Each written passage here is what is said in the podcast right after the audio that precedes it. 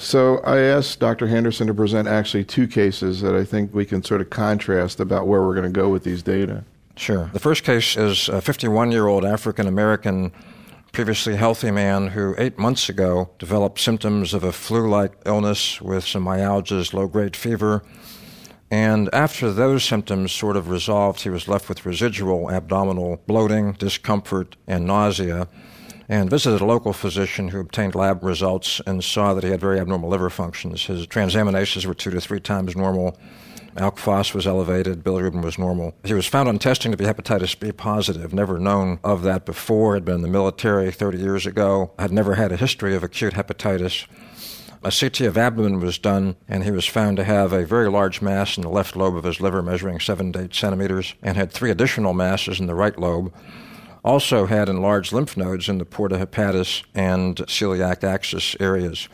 So probably had extrahepatic disease. His gastroenterologist referred him to our liver group. We have at our community hospital two liver surgeons, cancer center trained, and we have a liver transplant program. His alpha fetoprotein, when he first arrived at our place, was 13,983. He did have a biopsy done of one of the lesions, which showed a moderately differentiated hepatocellular carcinoma. There was no evidence of cirrhosis pathologically, at least. I'm not sure they got enough normal liver tissue on the biopsy to be sure of that. So, David, what would you be thinking about with this patient at this point? The most important question was just answered. And in cases like this, if it's not clear, sometimes you can tell convincingly on a CT scan or an MRI is there cirrhosis. But in cases where they're not, if you're contemplating resection, we'll often order a biopsy of the liver and a random biopsy of the background to see if there is normal liver. The CT may look normal, but you can still have evidence for early portal to portal fibrosis and bridging fibrosis as a precursor or well on the cirrhosis is not something that happens overnight. It can take years to develop, and it's a continuous spectrum. So, at first description, with an 8 centimeter mass in the left lobe and three masses in the right lobe and hilar lymphadenopathy, it's unlikely that he's going to be a upfront surgical resection candidate if those three lesions in the right lobe were quite peripheral and there was no cirrhosis as the biopsy suggested, then he might be a resection candidate. The lymphadenopathy is an issue. And if we're contemplating a resection, if there's a single lymph node in the hilum, that won't stop me or most aggressive liver surgeons from performing the resection because you can remove a lymph node.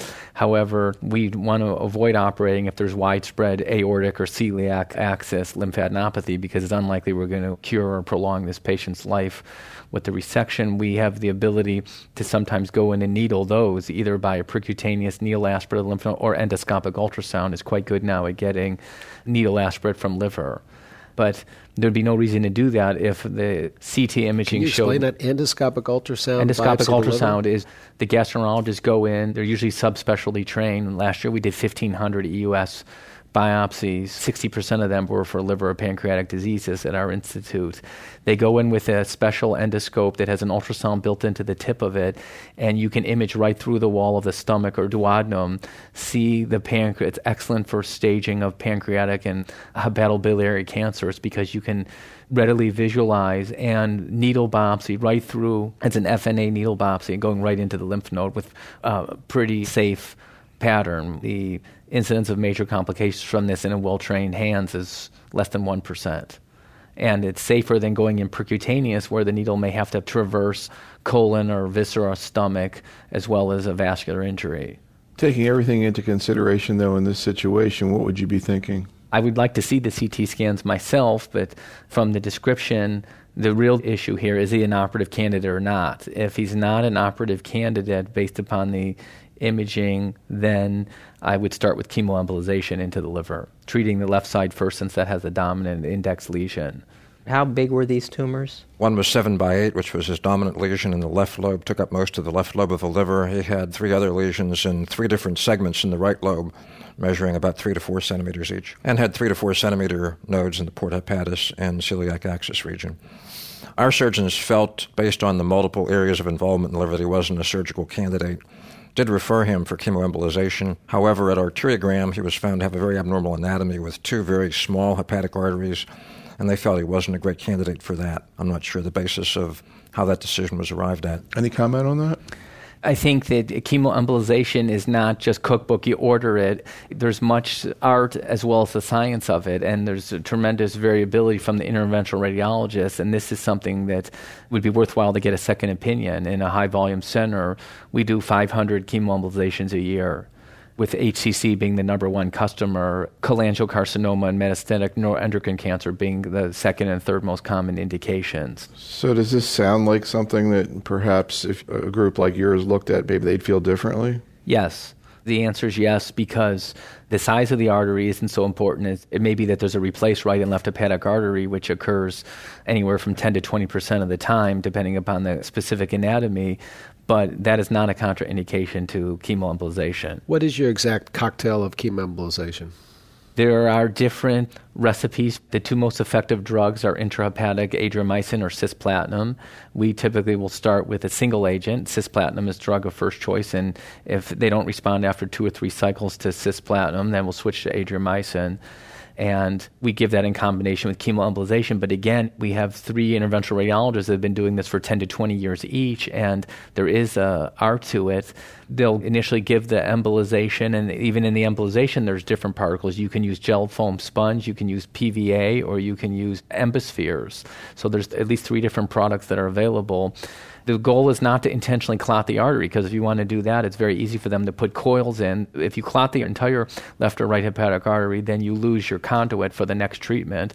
So we give microembolization out the little feeding peripheral vessels, and we'll use a sandwich technique, a little bit of embolization to slow down the hepatic arterial blood flow, then the chemotherapy agent delivered over 20 minutes, followed by completion embolization with particles to try and choke off the small blood vessel supply, and we repeat that once every two months When we treat, we treat only half the liver. So we'll go out the left or right hepatic artery depending upon which lesion is dominant. In this case, we would start with the left hepatic artery, give a few cycles, and if that decreased, then the right side started progressing, then we would switch to the right side and treat that side. If the patient were to say to you, What's the benefit? What am I going to gain by this? Am I going to live longer? What do we know about the benefit here? The benefit is we're trying to prolong his life the response rates that we quote are 40 to 50 percent response rates.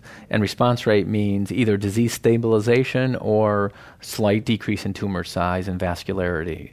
It's important to inform the patient that this is not a curative treatment modality. Occasionally, we can downstage them, not a huge number, but I would say 5 to 10% of the time, especially in a non cirrhotic liver like this, we can downstage them to the point. The goal would be to reach a point where perhaps you could go in and resect or ablate all tumor. With this bulky lymphadenopathy, I think it's unlikely that this patient will come to a surgical treatment approach, but it's important to differentiate. The HCC that's unusual. I think the data shows that 80 to 90 percent of HCC do not have early lymph node metastasis, which is just the opposite of pancreatic and bile duct cancer, where lymph node metastasis occurs commonly and early. HCC, majority of the patients, 80 percent, present without clinical or radiographic lymphadenopathy.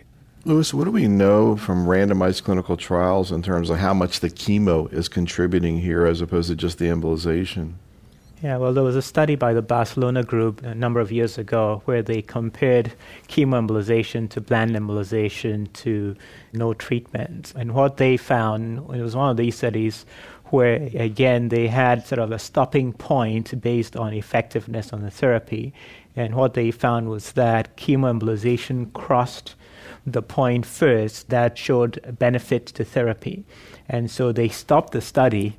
And so what we know at this point is that chemoembolization is better than bland embolization or no therapy, but we don't know how much better bland embolization might have been compared to no therapy. But clearly, since you can administer chemoembolization at the time of bland embolization, that was the preferred modality. And I think that that's been the rationale for that really becoming the standard of care for intermediate stage disease. Any other similar trials, or that's it? I think there was one other trial that was done in Hong Kong as well that basically showed the same result. Alan, it kind of, in a way, it seems like kind of a weird therapy. You know, you put the microemboli in, and it, it, reminds me a little bit of hepatic arterial infusion of chemotherapy that you've done research on. The first paper I wrote was on chemoembolization really? for liver cancer. That was a long time ago. What's the theory about how it actually works? Well, it's an antivascular therapy. It's just a poor man's bevacizumab, I guess. I mean, these are very vascular tumors, and I think the main impact is probably in choking off the vascular supply to the tumors. We wouldn't treat this patient with chemoembolization. I mean, if you look at the Llovet trial that Lewis just referred to, the Barcelona group trial, did demonstrate a benefit. This patient would not have been in that trial. The bulky, four lesions, one of which was seven centimeters in size, lymphadenopathy so, as Lewis said, there are two studies I'm aware of that did show a survival advantage, and neither would a patient like this have been included. This is much more disease. The patient may, in fact, get benefit from the embolization, but we wouldn't treat the patient with chemoembolization that you just described. This is probably a good sorafenib patient, you know, given the current landscape. But I think the role of chemoembolization is very difficult. As David said, there are expert practitioners who know how to do it, the interventional radiologists who can do it with selective catheterization and minimal morbidity. And then there are interventional radiologists who do it with a lot of morbidity, and I think that's one of the concerns you have. I want to follow up with what happened with this patient, but just first, Lewis, to go back to you to the issue of etiology. What do we know about sort of the pathogenesis of how people develop HCC? This patient has hepatitis B as opposed to other etiologies such as hepatitis C. That's an excellent question because he's really, in a sense, a classic case of someone who has hepatitis B, assuming that he has no cirrhosis. This is one of the key risk groups that's important to identify. Patients with chronic hepatitis B who've had hepatitis B for a substantial period of time, more than 30 years probably. Chronic hepatitis B is a DNA virus, and so it has the characteristic of being able to integrate into the host hepatocyte genome. And so consequently, we will have patients who do not get cirrhosis, which you know we think of as a typical risk factor for development of hepatocellular carcinoma. So we'll have patients who don't have cirrhosis, but because of integration of the hepatitis virus into their genome and side effects of genomic instability and perhaps also transcriptional effects from the X protein, which is a known transcriptional activator effects from enhancers within the hepatitis B virus genome. There's a number of pathophysiologic and pathogenic effects of the B virus that can lead to the development of cancer in patients who do not have cirrhosis. So it's very important to identify those individuals with long standing B infection and put them as well into surveillance programs. I was really surprised. I think it was one of the slides in Dr. Llovet's presentation that said the most common cause of death in patients with cirrhosis now is HCC. Is that right?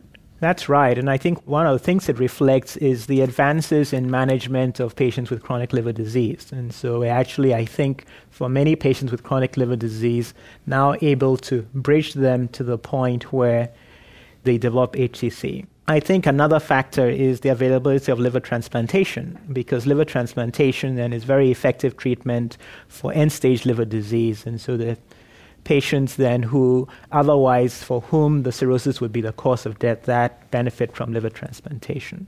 David, where are we right now in terms of waits for liver transplant and how do the HCC patients fit in? Currently in the United States there are 17,500 patients on the wait list there's between five and 6,000 organ donors per year with suitable livers. So if you say 6,000, 18,000, it's about a one in three chance per year. Patients go on a national wait list that's a point scoring system called MELD, M E L D, which stands for either Model for End Stage Liver Disease or Mayo Clinic End Stage Liver Disease because it was popularized and developed at the Mayo Clinic. It's a 6 to 40 point scale based upon three blood tests the bilirubin, the INR, and the creatinine. When patients get sicker, the bilirubin goes up, the creatinine goes up, or the INR goes up, and they get more points it's been an evolution over the last three years, but currently patients with stage two hepatoma. So it's one cancer up to five centimeters or three tumors, with the largest being up to three centimeters in size, get 22 bonus points. So they would get 22 points on the scale. So this is how the priority to give the this organs is correct. develop. And we don't have a closet full of organs in reserve. If so, we could transplant more patients, but we ration the organs because they're a precious commodity. The stage one patients, which would be a single tumor less than two centimeters. If you have a one centimeter marble, there's no rush. You don't have the urgency or priority. You can wait till it grows. They may sit there for a year before it grows to two centimeters in size. So we give the organs to the patients that are most likely to benefit, meaning the stage twos, one up to five or three less than three. So a stage one patient generally is not going to get a liver. Stage one patient will not get the bonus point. They can still go on the score. They may only have a MELD score of 10 or 12 points and not be near the top of a list or even single digit MELD score, but they have the ability to wait. We watch them every three months with a CT scan. And if they grow or progress, usually we don't lose their window of opportunity. The stage threes and fours, a single tumor eight centimeters in size or multiple four tumors is the patient that Dr. Henderson presented, this patient would be a stage three tumor and would then be beyond the MELD criteria. You can still list them with your own philosophy at your center, but they cannot get the MELD upgrade, which in essence means they're never going to get the liver. How do you decide between transplant and resection? Well, that's an excellent question that's been looked at in three continents in Asia, Europe, and the United States. And you have to individualize based upon your geographic locale. Ultimately, for someone with cirrhosis, I believe the best treatment is liver transplant because you're removing the HCC cancer and the precancer condition, which is the entire cirrhotic liver. But if the patients don't have a live donor who can give half their liver, whether it's a relative or altruistic friend, and if they don't have the ability to get a cadaver transplant, and they're a child's A, then resection may be their best option. Child's B and C cirrhotics do not tolerate major hepatic resections because they don't have enough hepatic reserve and they can decompensate and go into acute on chronic liver failure and never leave the hospital. So, in general, major resections are reserved to child's A patients with not a lot of portal hypertension. So I guess actually going back to Bill's case with no underlying liver disease, then the treatment of choice is resection. Absolutely. In a non-cirrhotic liver, hands down, the treatment is resection. And can you talk a little bit about your experience with laparoscopic surgery and how widely available that is? Yes, laparoscopic liver surgery is now it's one of the last organs that have been tackled laparoscopically in the abdominal cavity in part because of the risk of bleeding or difficulties in hemostasis and slicing through the liver and just the maneuverability. But we've gotten better. And I started our laparoscopic liver program approximately five years ago in Pittsburgh, and now we've performed almost 200 cases. 50% of them have been for cancers. Now we have the ability to even perform a laparoscopic right hemihepatectomy or hepatic lobectomy.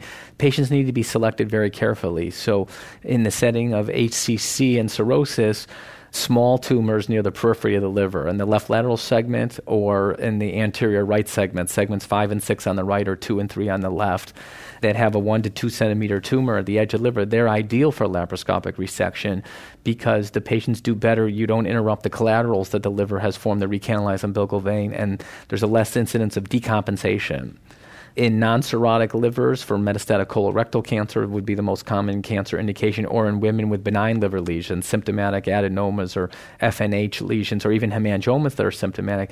Removing them laparoscopically is an ideal approach. Typically, the patients only spend two to three days in the hospital, so the length of stay is half.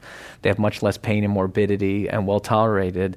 We tell the patients that you're getting the same operation. We're cutting in the same location. It's just a matter of having a big open incision or three or four small band aid size incisions. And I think we're seeing it's not readily available in the United States. There's three or four centers that have performed more than 100 of these cases each, and we're slowly seeing growth in that. The surgeons need expertise in two disciplines one in hepatic resection surgery and the other in minimally invasive laparoscopic surgery, and you have to combine both of them.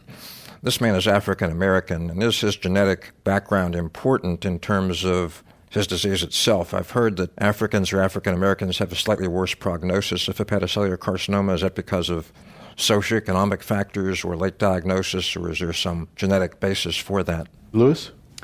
I think there's an important distinction between Africans and African Americans. People born in Africa who have chronic hepatitis B have typically acquired it before the age of five. It's an interesting distinction there between Africans and Asians because people born in Asia who acquire chronic hepatitis B typically have acquired it through vertical transmission at the time or close to the time of birth. People born in Africa typically are born HBV negative, but it will acquire HBV during the first five years after birth. There's interesting epidemiology there. But then subsequently, people born in Africa appear to acquire their risk of HCC earlier.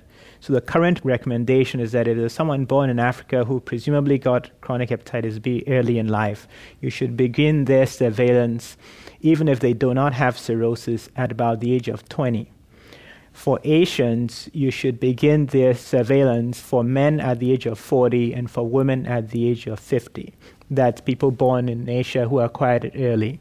On the other hand, for a person that was born in the United States, that presumably acquired his hepatitis B, perhaps in the military, maybe from a blood transfusion many years ago. But you know, he's had probably the same 30 years necessary on average to acquire substantial risk for HCC. That individual, I think, I would suspect, is at no increased risk of a worse outcome compared to a Caucasian individual. I don't think we have good data, all things being equal, that there's a statistically worse outcome. That was very elegant, and I think that summarizes it beautifully. I think there is a cofactor for HCC in Africa, which is aflatoxin exposure, which clearly makes for a very much poorer prognosis. But I agree, I'm not aware of any data other than the generic socio-demographic data that African Americans don't do as well with most cancers, and I think that may be patterns of care more so than any genetic predisposition. I guess a corollary to that question was the results of the SHARP trial. Is that applicable to Orientals and African Americans since the trial was done almost exclusively in Caucasian Europeans? Right, that's a very important question. And the answer is in the absence of data, otherwise, I would assume that it is applicable. But clearly pharmacogenomics, I think toxicity, the toxicities we've seen on sorafenib in our patients, all but one are Asian patients. And it may be that the pharmacogenomics and the metabolic handling of a drug like sorafenib may be dramatically different across different ethnic groups. And that's one of the breakdowns that there are not many Asians treated on the SHARP trial. That's interesting. So these patients that you were talking about before that you've treated where you've seen more toxicity were mainly Asians? Were all but one were Asian. Really? That reflects the demographics of where I live. So what which is- percent of your overall patient population well, is Asian? Remember, in the San Francisco Bay Area, probably a third of patients are Asian or part Asian, and our percentage of patients with HCC is probably 50% of our patients with HCC are Asian. Now, another issue about sorafenib is there is a trial, and this was mentioned in the discussion there by Dr. Johnson, out there looking at doxorubicin plus sorafenib, and I think it's going to be presented this fall at ECHO. Alan, what do we know about that study? What we know publicly is that it was also closed early at an interim analysis because of superiority in the combination arm versus a doxorubicin alone. Of course, the same caveats hold with any study that's closed early. Is it because the control arm did very poorly or the experimental arm did very well? But based on what's public, it's fair to conclude that you can combine sorafenib with chemotherapy. Now, I would argue that because doxorubicin has a bad name amongst hepatologists, so you look at Bruix or Llovet, the group that led the SHARP trial, they think doxorubicin is poison, and they absolutely would never consider it. But these results may very well argue for sorafenib doxorubicin appearing better. Now, again, studies are different. You have to be cautious about cross study comparisons, but it certainly speaks to the combinability of the drug, and it may confuse the issue of what is the optimal treatment. I was bringing that up because of Dr. Henderson's question in terms of the patient population. What was the patient population in that study, the doxorubicin sorafenib study? Right, so that was largely not done in Europe. It was a Canadian and American study with some European centers. The major distinction was that there's many centers that wouldn't consider doxorubicin under any circumstance, and other centers that wouldn't consider a placebo arm under any circumstance. They don't agree, but they're both right. Although I've seen the data, so I have to be careful about what I say and what I don't say. The patients are more representative of the patients we see in this country. It was a Canadian study, and Memorial was a major participant, Memorial Sloan Kettering. And it was less of the Olympic athletes. So I think there were more Child's B, although still rigorous criteria. To use doxorubicin, you need to have pretty good liver function. What was the dose and schedule? Was the adriamycin dose adjusted based on the liver function? Right, it was, although you needed normal liver function to get in the study in the first place. The dose was sorafenib 400, the same dose of continuous sorafenib and 60 per meter squared of dox every three weeks. Again, the results will be presented at the Barcelona meetings. The results are eye opening, the res- results are astonishing. It's a doubling of survival with sorafenib dox versus dox alone. And the dox alone group doesn't do quite as well as the control arm in the SHARP trial, but you wouldn't expect them to because they had a poorer prognosis in general. I believe if this was azarubarb and sorafenib rather than doxorubicin and sorafenib, it would be catapulted to be a new standard. Now, and that's because doxorubicin has such a bad name in the field, people are going to wonder about the validity of the results. Now, to be careful, this is a randomized phase two study, 50 patients on each arm. So you have to be very cautious about over interpreting it. I think it is a strong hypothesis generating trial rather than, you know, the SHARP trial was a 300 per arm randomized phase three. I call that definitive. This DOX sorafenib trial is a smaller hypothesis generating trial, but the results to me are just unbelievable. But I mean, in terms of what's going on there, when you look at these results, any way to guess how much is the doxorubicin? Well, Or the hard to say. I mean, there? if these results would argue for some interaction between sorafenib and doxorubicin, I'm careful not to use synergy because that really means something very specific. But some favorable interaction, it's if in a bigger study this held up, it would be hard not to see some interaction that was favorable. And none, this was not based on preclinical data. This is a study, frankly, a study design that was sort of not supported by a lot of people because it really didn't make scientific sense. But it may very well be that they struck gold. So at this instant, is there a clinical situation where you consider using doxorubicin plus sorafenib? Yes. What would that be? Well, again, I've seen the data, and in the fit patient, Child-Pugh A, excellent liver function, that's a patient based on my seeing that data where I would offer it as an option. It's more toxic than sorafenib alone, for sure, and I think you have to be cautious. And I would really, again, add a randomized phase two is more hypothesis generating than it is definitive. This won't be on the label, for example, with the FDA review. Do you see a phase three coming down the line?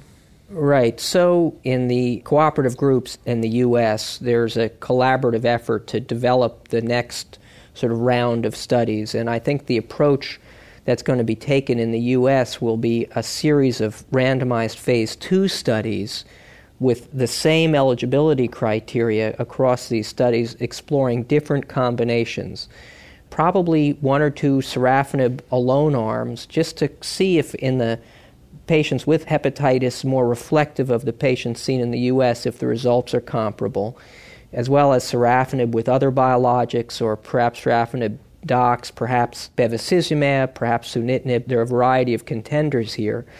And then pick a putative winner from those randomized phase twos and probably then take it into comparison versus sorafenib. But I mean, do you see a phase three looking at the same issue here of sorafenib plus doxorubicin? Well, so that's a good question. I think that's one way you could go, and that may be an industry sponsored study, and it's a very reasonable study. I think because you'll have a lot more toxicity with sorafenib dox than you do with sorafenib, and because it may be that biological agents will get you as much value as chemotherapy, my view is that I'd rather in parallel. So I could see doing a randomized study, sorafenib dox versus sorafenib. I think the data is strong enough to justify that. I would be more interested in looking at a biologic combination that may have appreciably less toxicity to compare to sorafenib. But I think in parallel, both questions could be asked the dox alone arm did about like the placebo arm. So, what I would do is take the putative winners of each of these randomized studies and compare one to one. So, I would do a sorafenib versus sorafenib dox. And would you be comfortable putting a patient on? Absolutely. For the field, I'd rather try to move the field forward by looking at other biological agents. To me, an mTOR inhibitor, RAD001 plus sorafenib, we're very keen to do something like that. Or erlotinib, EGFR appears to be an important target in HCC. So I think the cooperative groups, we'd rather come up with maybe even a better arm, less toxic. But I think a sorafenib versus sorafenib dox study would be very valid and worth doing. The other question I have is very basic. What is the necessity of doing a biopsy in patients who have an alpha protein that's very sky high, like this patient, 13,000, and has hepatitis positivity and has obvious evidence of HCC? Do you need a biopsy? One of the reasons I ask is my patient, who we may not discuss, I lost because I recommended a biopsy. 42 year old Nigerian immigrant, hepatitis B positive, had a 14 centimeter dominant mass in the right lobe of his liver, had 4 to 6 centimeter mediastinal and hilar nodes. And I wished to get a biopsy in part because I wanted to make sure he didn't have an extragonadal germ cell tumor. No evidence of a testicular mass, but in a situation other than that, what is the importance of a biopsy given the other clinical data?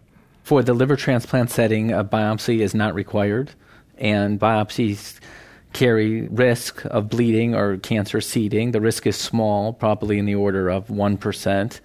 But certainly, if they have cirrhosis and meet the eligibility criteria from radiologic imaging or an elevated alpha fetoprotein, they do not require biopsy.